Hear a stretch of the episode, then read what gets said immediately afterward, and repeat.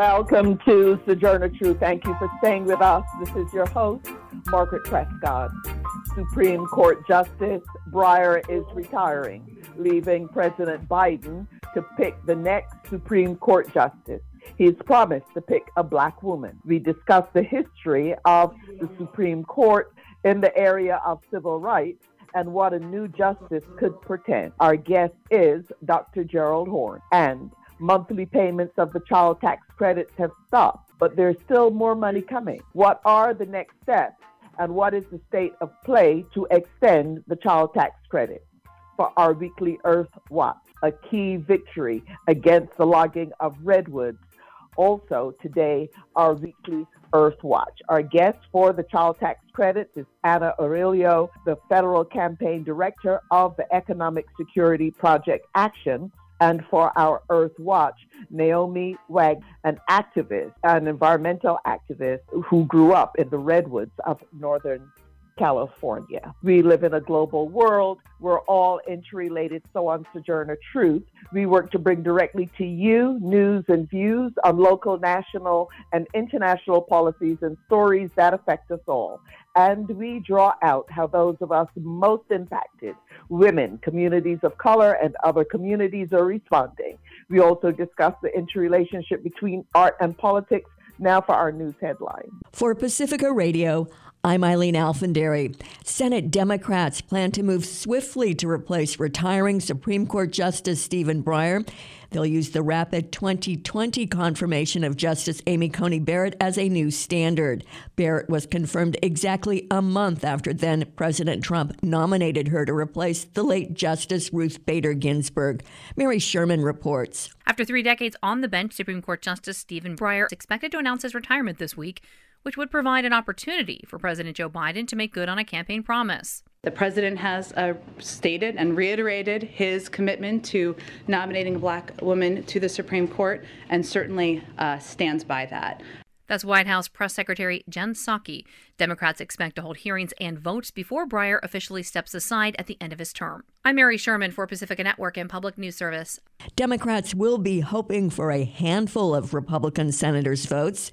Susan Collins of Maine, Lisa Murkowski of Alaska, and Lindsey Graham of South Carolina all voted last year to confirm federal appeals judge Ketanji Brown Jackson, one of Biden's possible nominees.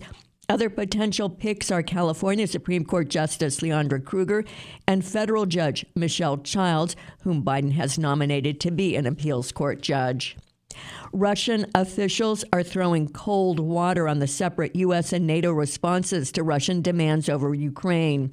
The U.S. and NATO refused to budge on the key Russian demand that the Western military alliance guarantee it will not admit Ukraine as a member. Julia Chapman reports from Moscow. The Kremlin says there is still room for dialogue with the United States after the responses were handed over to Russian officials. But a spokesperson for President Vladimir Putin said it looked as though Russia's main security demands had not been taken into account. Moscow has called for NATO to exclude Ukraine from future membership and agree not to station offensive weapons in Eastern Europe. Those proposals have been described as non starters by Western officials, but they say some trust building measures could be agreed on. Russia continues to amass troops on the Ukrainian border, but insists that it has no plans to invade its neighbor. Julia Chapman, Moscow. A man who identified himself as a believer in the QAnon conspiracy theory has been sentenced to three years and eight months in prison for assaulting police officers at the Capitol during last year's violent attack. Nicholas Languerand called himself a patriot, but the judge who sentenced him said the rioters who invaded the Capitol on January 6 of last year don't deserve that description. Federal authorities explicitly have linked more than 30 defendants to QAnon, the pro Trump conspiracy theory. The theory centers on the bizarre belief that Trump was waging a secret fight against a Satan worshiping, child sacrificing cabal of deep state foes, prominent Democrats, and Hollywood elites. Another core belief is that Trump would orchestrate mass arrests, military tribunals, and executions of his enemies. The head of the Africa Centers for Disease Control and Prevention says the African continent is on course to reach its target of vaccinating at least 70% of its population against COVID 19 by the end of this year. The Public Health Agency said it has been encouraged by a surge in vaccinations in countries like Nigeria, where vaccine hesitancy appears to be waning with the destruction of expired doses and increased availability of vaccines. Only about 11% of Africa's 1.3 billion residents is fully vaccinated at this point. The Los Angeles City Council has approved a measure to ban new oil and gas wells and phase out existing ones. The measure would shut down oil and gas fields in the city after decades of nearby residents suffering health damage from air pollution caused by fossil fuel extraction. Los Angeles City Council President Nury Martinez said communities of color have suffered disproportionately. From Wilmington to the San Fernando Valley, Gas, drilling, and oil wells have disproportionately affected the health of our working class neighborhoods. This is yet another example of how frontline communities disproportionately bear the impacts of pollution and climate change, whether it's a power plant, freeways, or an airport. Communities of color have been carrying the burden for longer than we can imagine. Today, we are reinforcing our commitment to environmental justice with one of the strongest policies in the entire nation. The LA City Council also created a jobs program to transition oil and gas workers to other industries with good paying jobs and benefits. Another international oil company is pulling out of Myanmar. The announcement from Australia's Woodside Petroleum comes nearly a year after the military staged a coup, removed civilian leaders, and has arrested and killed opponents. France's Total and Chevron also announced they were withdrawing from Myanmar last week. I'm Eileen Alfandary for Pacifica Radio. Now we are going to go to our first segment on the child tax credit. Now, some of you listening may have been receiving your monthly payments of child tax credit, but you will notice that in January you didn't get your check. And that's because the Build Back Better Act, where the child tax credit was extended for an additional year, is stuck in the Senate. And because it was stuck in the Senate, it meant that millions of families who have been helped by the child tax credit didn't get their checks. Let us go to a clip now from Bloomberg on this. What is your view on the child tax credit? What if they had to take it out? Could you support it? Uh, I will fight like hell to make sure they don't. I, I, was the original author of that in the Senate in 2013, uh, joining with Senator Bennet and then later Senator Booker and Warnock. Um, and Senator Wyden has been really helpful on it. And it's it's I mean, think of it this way 92% of Ohio families um, who have children under 18 get at least a $3,000 tax cut every year under the child tax credit. It lifted 40% of kids out of poverty um, last year in only six months. We passed it in March, it was up and running in July. Give me another program that's had that impact and that quickly implemented. Um, you should just look at my website and look at the stories of people, how it changed their lives. And so many people that last week of the month face the anxiety of how am I going to pay my rent? And I've got to cut here and do this. The child tax credit has given people just some, it's relieved so much anxiety for so many working class and middle class families and poor families. I mean, it's again, 92% of Ohio families with children benefit from it. Um, we passed it with 51 Democrats 50 plus the vice president opposed by 50 Republicans. It's a real it's a real point of difference between the political parties, unfortunately, because it should be it will become as popular as Social Security once it's implemented in a longer term way. If we get a five year extension at some point, it will be as popular as Social Security. I don't make predictions on right. shows like this very often, but that's one that I will absolutely make. So, Senator, let me push you just a little bit. You said you'll fight like hell to keep it in. President Biden suggested they might break up Build Back Better into different passages. Assume it's not dropped out altogether, but it doesn't go in the first wave. The first wave, for example, might be universal preschool. Could you vote for something like that and wait on the child tax credits? Uh, I don't know. I, I, don't. I'm not going to negotiate uh, other than with, with, Senator Schumer and Senator McConnell and Speaker Pelosi. But um, it, it's very important, and I think there's we we had we had 47 when I first started working on this bill. We started off slowly, but by 2018 we had 47, 46, I believe, Democratic co-sponsors of that bill, and we have some Republican interest. But um, unfortunately, to get a child tax credit like that so often Republicans demand huge corporate tax cuts as part of their sort of their price. And we've spent enough time doing corporate tax cuts. When that freight train goes down the rail rail with Republican tax cuts for for the wealthy, um, it's there's no stopping it. And we're this is going to be all about tax cuts for working class families mm-hmm. and middle class. This is middle class families too. It's people making 80, 90, 100,000 a year, not just people making 20, 30, 40,000 dollars a year. Senator Brown, Sherrod Brown, who is a real champion of the child tax credit.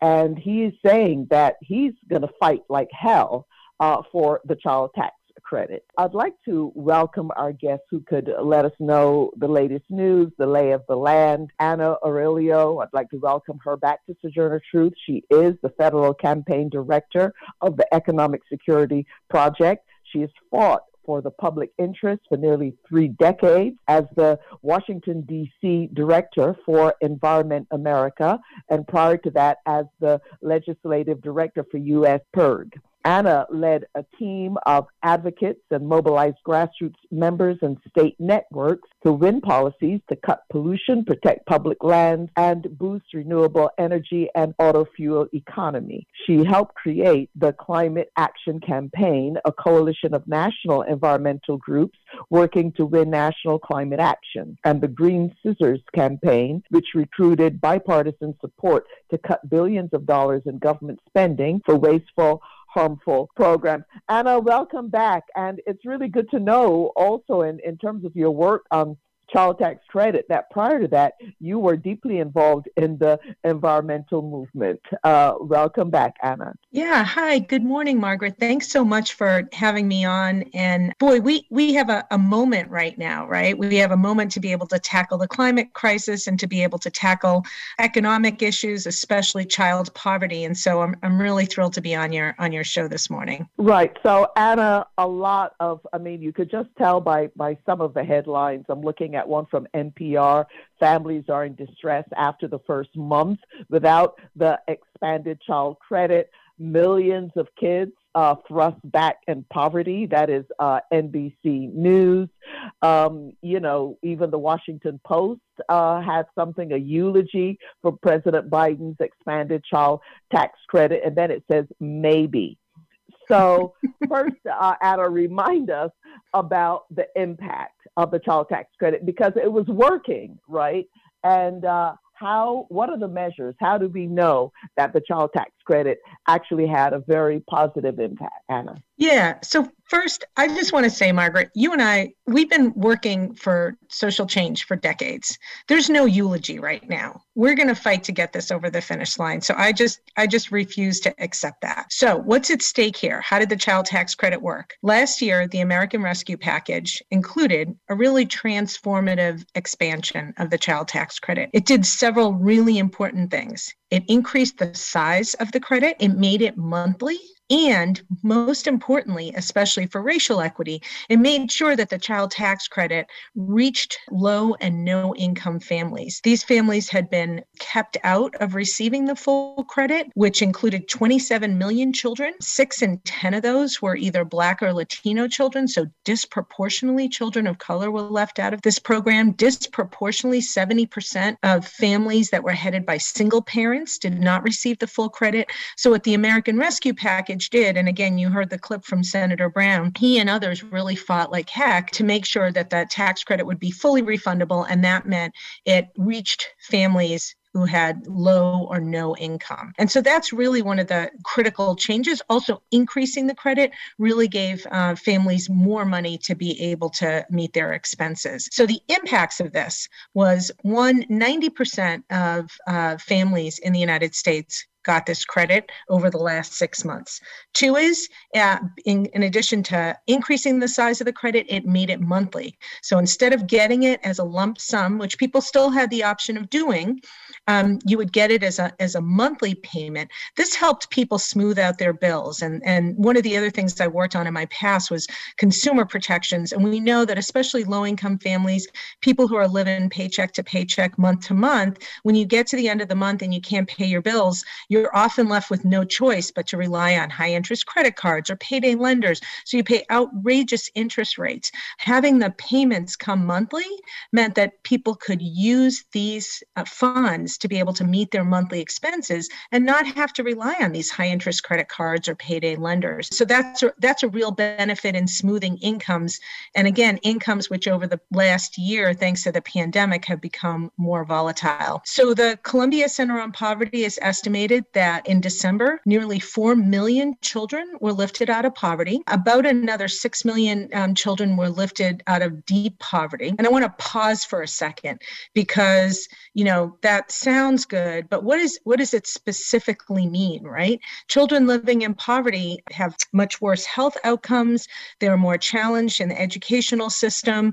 Um, there's evidence to show that if teenagers are living under financial distress, they're more likely uh, to become victims of substance abuse. And so, so poverty is is you know it's a policy choice in this country, right? We know how to solve it, um, and it has really, really long term terrible impacts on the children that are raised in it. So lifting these children out of poverty just in- increases their their future outlook so dramatically and it's something that we ought to do and make permanent. But that's what happened in december and unfortunately as you point out because congress failed to act at the end of the year and extend this child tax credit these children are now likely to slip back into poverty. Going back to the beginning of this you and i have been fighting for social change for decades. We're not giving up. Just yesterday senator brown booker warnock bennet wyden all sent a letter to the president saying this has to be included in any big package. Uh, and so that's what we're fighting for right now.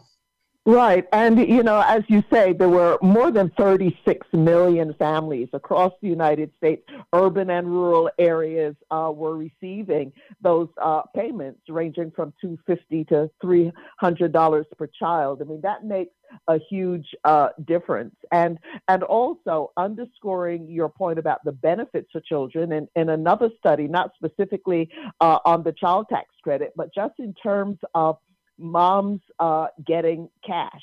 Uh, the, that research that I think came out of uh, Columbia University uh, talking about babies' brain development, and they actually found that uh, the more resources, the, the, the, moms who were getting a basic income, uh, that it actually impacted the brain development of their babies uh, that's that's just amazing. I mean, we don't want impoverished people to feel that well, you know, my kid's brain isn't going to be, you know, there's going to be something wrong. But I think it just highlights the fact that uh, more resources, less stress on the mom, uh, more and better food in the household in terms of food and housing security. Any quick thought on that? Yeah, I mean, let's face it, it's no longer theoretical, right?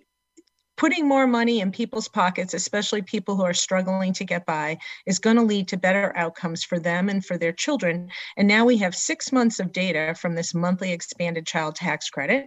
We found that people spend this, especially lower income people, spend it on basic needs, utilities, clothing, food. In September, the Census Bureau found that people spend it on back to school. And for people who are, um, you know, not necessarily in the lowest income classes, um, but still, you know, working hard and struggling. Um, it also meant things like like sports equipment, like soccer cleats, being able to sign your kid up for summer camp.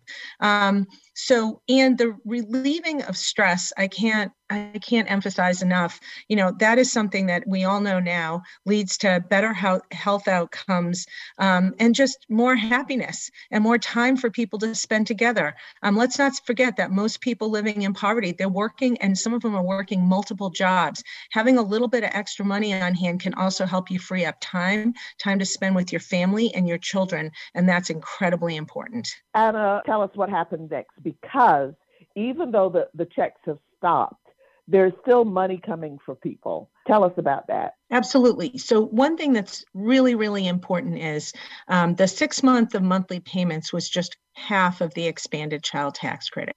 So people should file their taxes as soon as possible. And even if you don't regularly file taxes, you should because you can get the second half of the child tax credit payment, the expanded payment. If you don't have children, but you're in a lower income level, you might also qualify for an expanded earned income tax credit um, that this year also reaches people that are um, older and heretofore hadn't been eligible or younger than 25 and hadn't been eligible. So it's really important that you uh, file taxes this year and see if you're eligible either for the expanded earned income tax credit or if you have children to make sure you get the second half of the child tax credit. In addition, if you didn't actually get your stimulus payments over the last year and you're eligible for them, you might actually be able to get those as well. So, so filing taxes this year, um, you know, as as onerous as it might sound, actually will lead to a lot of benefits for families across the country, and that's super important. Two things. One is that there is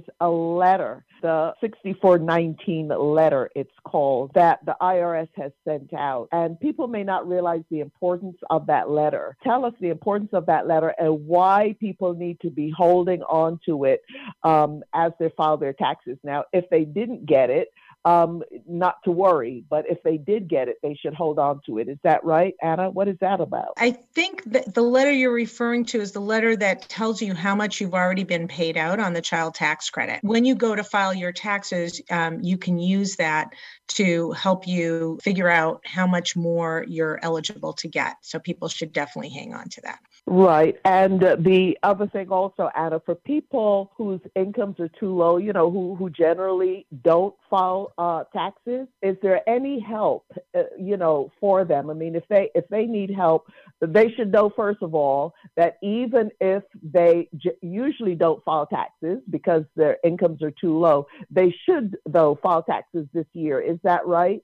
And is there, uh, you know, where can they go to get help? Uh, is there any website or any organization uh, that could perhaps help people through this process? Yeah, thank you so much for asking that question. So, two things. One is if you have children, you should go to childtaxcredit.gov, and that can be one stop shopping on both filing your taxes and a simplified way to file your taxes, as well as claiming the credit. And so that's probably the best. If you need if you need help with this, there are also sites called volunteer income tax assistance sites or VITA sites, and those are free tax return preparation sites, and they're in states across the country.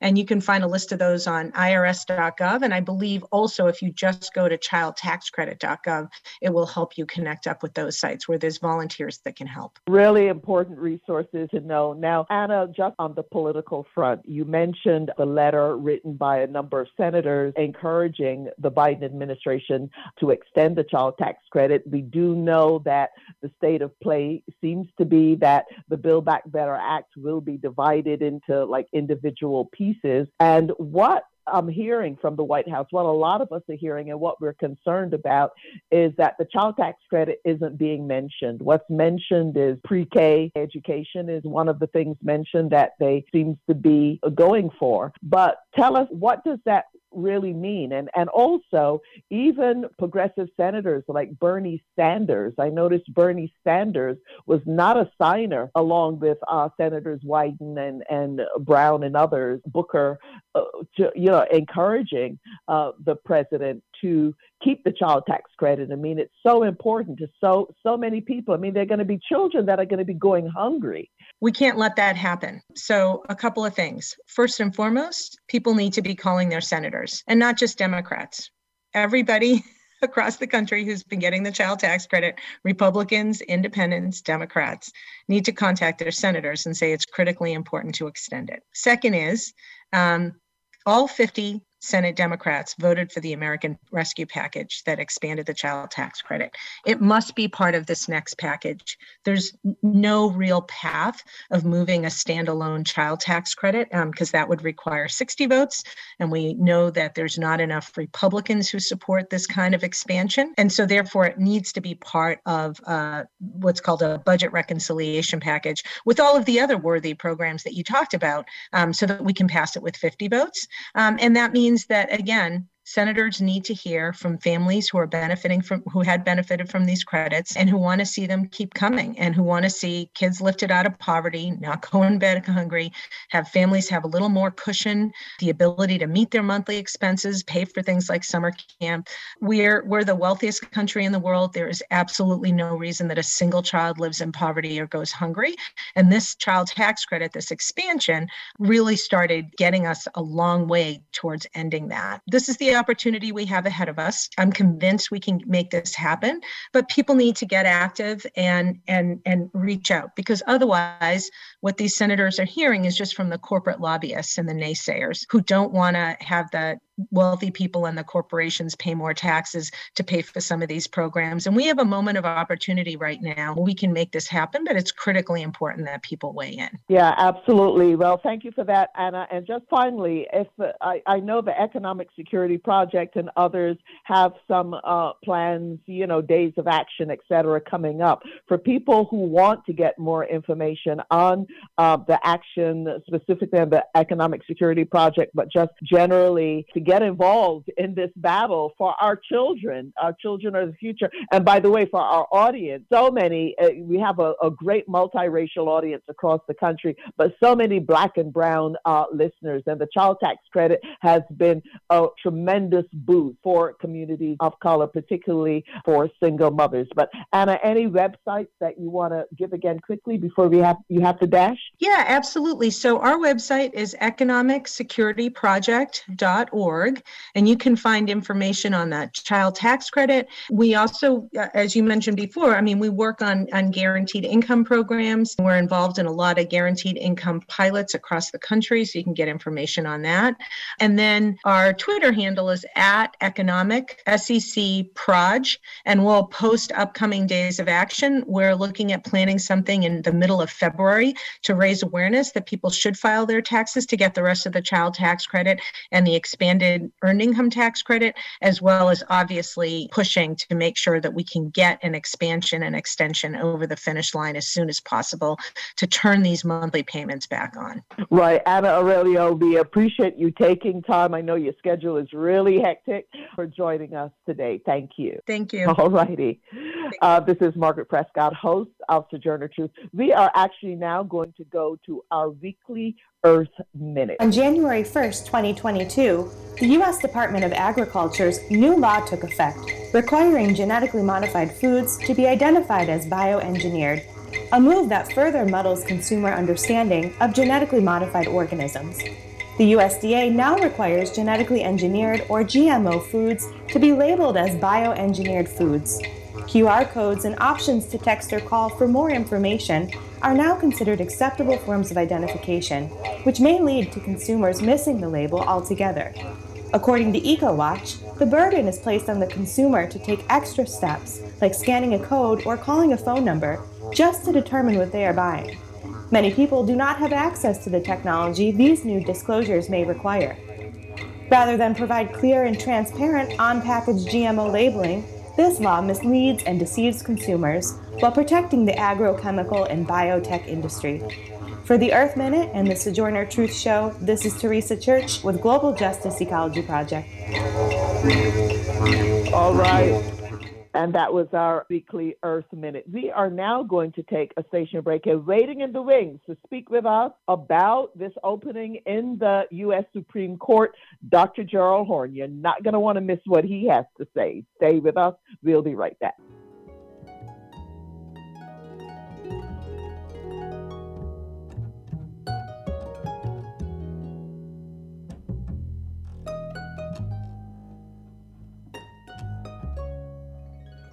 Okay, and that is Taking Flight by Brandee Younger. This is Margaret Prescott, host of Sojourner Truth. If you're a member of Facebook, you can like and friend us on Facebook. Our handle on Instagram and Twitter at So True Radio. We're also nationwide and we are worldwide on SoundCloud.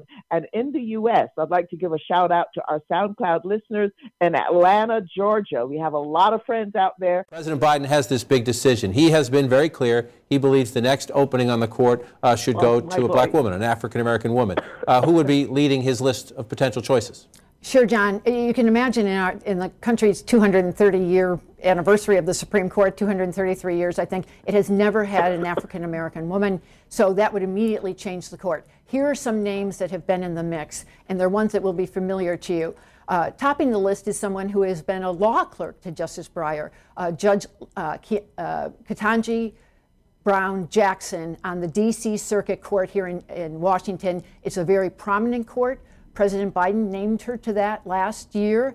Uh, she has a very distinguished record as a trial court judge and now an appellate court judge. She, I think, is uh, would be at the top of the, the pack in terms of her credentials, her background, and uh, for nice symmetry, her connection as a former clerk to Justice Breyer. Another woman would be Leondra Kruger on the California Supreme Court. Uh, she's someone else who's highly credentialed who would be in the mix. A possible late arrival to the uh, candidates that the president might look at would be uh, Judge Michelle Child. She's now on a district court, but she's been nominated recently to the D.C. Circuit, a very prominent stepping stone to the Supreme Court uh, that uh, Chief Justice John Roberts, Clarence Thomas, Antonin Scalia, Ruth Bader Ginsburg, they all came from that court, including Brett Kavanaugh. Let us go straight to Dr. Gerald Horne, professor of history and African American studies at the University of Houston, a regular on our weekly roundtable. Welcome, Dr. Horne. Thank you for inviting me. Okay, Dr. Horne, Supreme Court Justice Stephen Breyer, 83 years old, announced his retirement. Um, the court, though, um, is split uh, six to three with the conservatives, the Republicans uh, basically controlling uh, the court right now. So, although uh, President Biden will have a chance to nominate uh, someone new, it likely won't make a difference in the makeup of the court, but perhaps moving forward. Um, it would be important. And nevertheless, it is significant because President Biden has promised uh, to nominate a black woman. Um, your thoughts, uh, Dr. Horne, on this moment and also on the historic role that the Supreme Court uh, has played, especially in relation to civil rights. Dr. Horne. Well, with regard to the latter point, obviously the Supreme Court up until circa 1954 played a malignant role with regard to the protection of human rights and civil rights. You need only recall the notorious Dred Scott decision of 1857, where the High Court said that the United States and so called whites were not bound to respect uh, any rights of Negroes, as we were then called. But what happens in the 1950s, of course, is the Cold War. The United States is under unremitting pressure to get its Human Rights Act in order. Uh, what happens are a number of fateful decisions. Number one, the Supreme Court, under Justice Earl Warren, a former governor of California, who, by the way, had presided over the internment of Japanese Americans a decade earlier, uh, somehow morphed into a tribune of human rights as he wrote the majority opinion in the Brown versus Board of Education decision, where the Supreme Court backed away from its apartheid policies that had theretofore been uh, enforced. But at the same time, as a result of Brown versus Board of Education, you saw many of our liberal and centrist friends, led by the NAACP, who decided to break their pre existing alliance with the left, including socialists like Paul Robeson, uh, purported communists like Harry Bridges, the leader of West Coast Longshore. They tossed them overboard and made an alliance with the liberals and with the High Court. But now we see that the High Court is under the domination of conservatives that'll probably last for some years to come, irrespective of who replaces Justice Stephen Breyer. And at the same time, it's not even clear if the liberals can save themselves, let alone uh, save the African American minority. Uh, I think also I should mention that this present moment uh, helps to illustrate the dilemma that we face because we're going to have to fight like hell just to maintain an unsustainable status quo. What I mean is, it's not a slam dunk that one of these Black women will replace Stephen Breyer. You already see that in the Wall Street Journal this morning, uh, there is a quotation from the liberal Harvard professor emeritus Laurence Tribe, where he suggests that last year, when uh, Amy Coney Barrett was up for nomination, that a vice president not necessarily could break a 50 50 tie to have an appointee to the high court. That is to say, with the 50 50 split in the Senate, uh, Tribe was saying last year that the Kamala Harris vote would not necessarily push this new nominee over the finish line. Now, of course, I'm sure that Mr. Tribe will backtrack, backtrack, but that's on the record. Likewise, uh, Time Magazine has reported that if the Judiciary Committee, which hears from the nominee, reports out a 11 to 11 vote, that that may lead to some machinations and manipulations by Senate Minority Leader Mitch McConnell uh, that could also sabotage uh, this uh, particular uh, nominee. So we need to realize that this is an important moment. I think we do need to fight like hell to make sure, uh, depending on who this nominee is, that this nominee replaces Justice Breyer to maintain this six to three conservative majority, because a seven to two conservative majority or a six to two conservative majority, assuming that no nominee is uh, pushed through, will obviously be disastrous.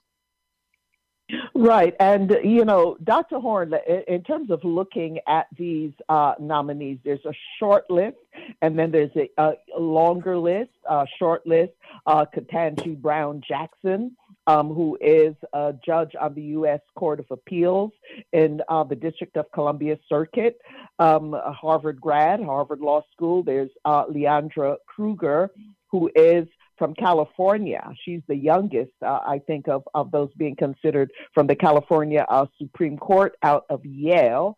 And uh, then there is uh, Michelle Childs, um, who is the federal district court in South Carolina, and um, Jim Clyburn, Congressman Clyburn, who I suppose some refer to him as a kingmaker, given his blessing of uh, Joe Biden that many say really helped to lead to the election of Biden. He is pushing uh, for her. He is pushing for uh, Michelle Childs, and he's saying that he thinks that uh, she will get um, the two Republican senators from South Carolina so that she could get bipartisan support. But what I don't hear uh, mentioned uh, in this list is Cheryl Ifill, who is a civil rights attorney, um, who had recently uh, said she was going to step down from her role as president and director counsel of the NAACP Defense and Education Fund.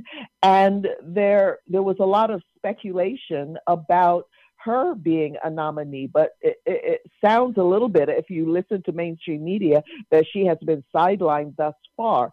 So, in terms of the court and the makeup of the court, um, what are your thoughts on, on, on these nominees? Because some seem more liberal than others, some are more moderate. Dr. Horne.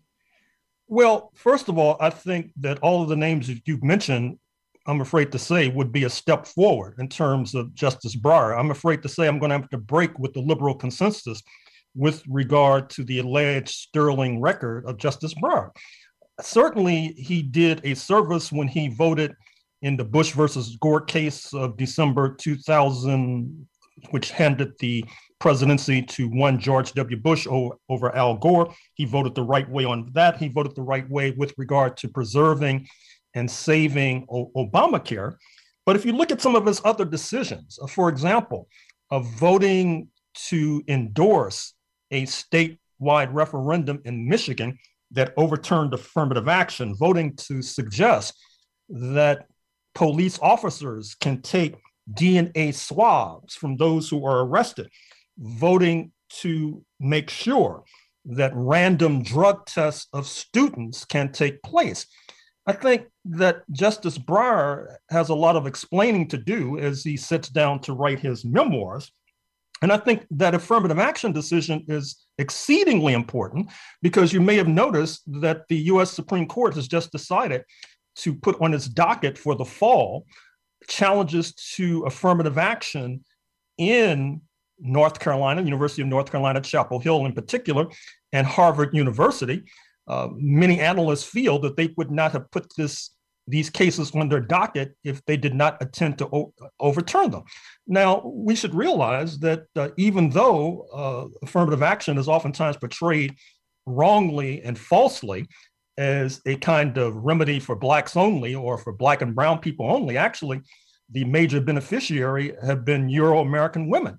But I dare say that if the Supreme Court does the predictable and overturns affirmative action, uh, this will be a major blow to anti racism. And before we go a step further, we should recognize as well that in 2020, a, a scant uh, 18 months ago or so, uh, you had a vote in California where the California electorate, in its alleged wisdom, uh, voted uh, not to overturn Proposition 209, that is to say, to restore affirmative action. They voted against affirmative action. And so, if supposed blue state California votes against affirmative action, uh, it's not a great leap to suspect that the Republicans in robes, known as the Supreme Court majority, will also vote to gut affirmative action. And speaking of Republicans in robes, uh, one of the critiques of Justice Breyer is that he was either naive or cynical. Uh, that is to say, he kept trying to tell the electorate and the populace of the United States that the U- U.S. Supreme Court justices were not, quote, junior varsity politicians, unquote. Well, in a sense, he was correct. They were varsity politicians, as any oh, really? as any person should be able to re- realize. And I, I'm sure he must realize that. So he was either naive or he was being cynical, trying to convince the electorate of something he, in fact, did not actually believe. And this is particularly important because as we speak, there is a healthy trend developing in law schools, particularly Harvard Law School, to puncture the mythology of the US Constitution and the Supreme Court in general. I'm thinking of the recent book by Harvard Law professor, The Broken Constitution, whose title says it all, and I would highly recommend it, or the book by his Harvard Law School colleague, Michael Klarman, K L A R M A N, The Framers' Coup, probably the best rendering we have of the machinations that went into the US Supreme, uh, US Constitution uh, since uh, Charles Beard's The Economic Interpretation of the US Constitution, yeah. which came out a century ago. Right. Well, Dr. Horne, um, we certainly want to hear a lot more about that and more from you on this on our weekly roundtable tomorrow. We hope you will be able to, to join us because we're out of time. So we're going to have to move on to our weekly Earth Watch. Dr. Horne, as usual, you just broke it down beautifully for us. Thank you for joining us. Thank, Thank you. you so much. We are now quickly going to go to our weekly Earth Watch, a major victory protecting the forest, the timber sales in Jackson State Forest forest defenders have won a moratorium to stop that. And I'd like to welcome Naomi um, Wagner. I also want to thank the Global Justice Ecology Project who partnered with us for our weekly Earth Minute and our weekly Earth Watch. She has been an activist uh, since her teen years. She grew up in the redwoods of Northern California. She was a close friend of Earth First organizer, uh, Judi uh, Bari. She is um, a retired blue collar worker, a gardener, grandma, and media coordinator for Redwood Nation Earth First. Naomi, thank you for joining us. Naomi, I was getting the announcements coming from Redwood Earth First, and as a, a forest lover and an environmentalist myself, I was just thrilled and delighted that you were uh, able to uh, win this day. Tell us what the win is and if the fight is over, if there's still more to do, we, we only have a few minutes, so just go for it, Naomi. Absolutely. Well, the fight is not over. And just because we won a victory, uh, you know, we, we, we usually lose in these battles. And so when we do win something, we really want to crow about it and let everyone know about it. And we so appreciate getting out to uh, Los Angeles and the rest of the state because we're really behind the redwood curtain here, as we call it. It's very hard to get news out of our area. and um, usually they're just about disasters. So this is very good news. It is a win, but it is, I have to temper our enthusiasm because uh, what it is, is that the um, Board of Forestry, through the Deputy Director of Natural Resources, uh, Mr. Reich, has announced that they will not offer any more timber sales this year uh, in 19 in 2022 there will be no timber sales offered for bid.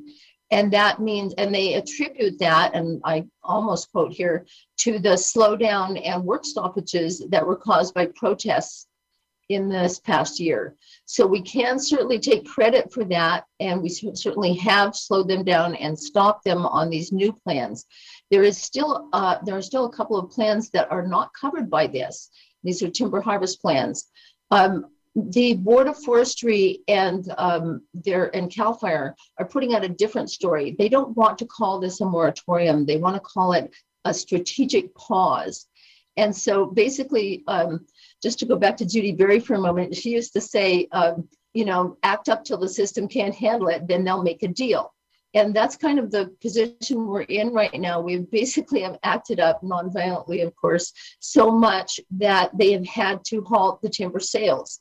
But they still have um, some approved timber harvest plans that have not had lawsuits filed on them. And the most important one of those is called Caspar 500.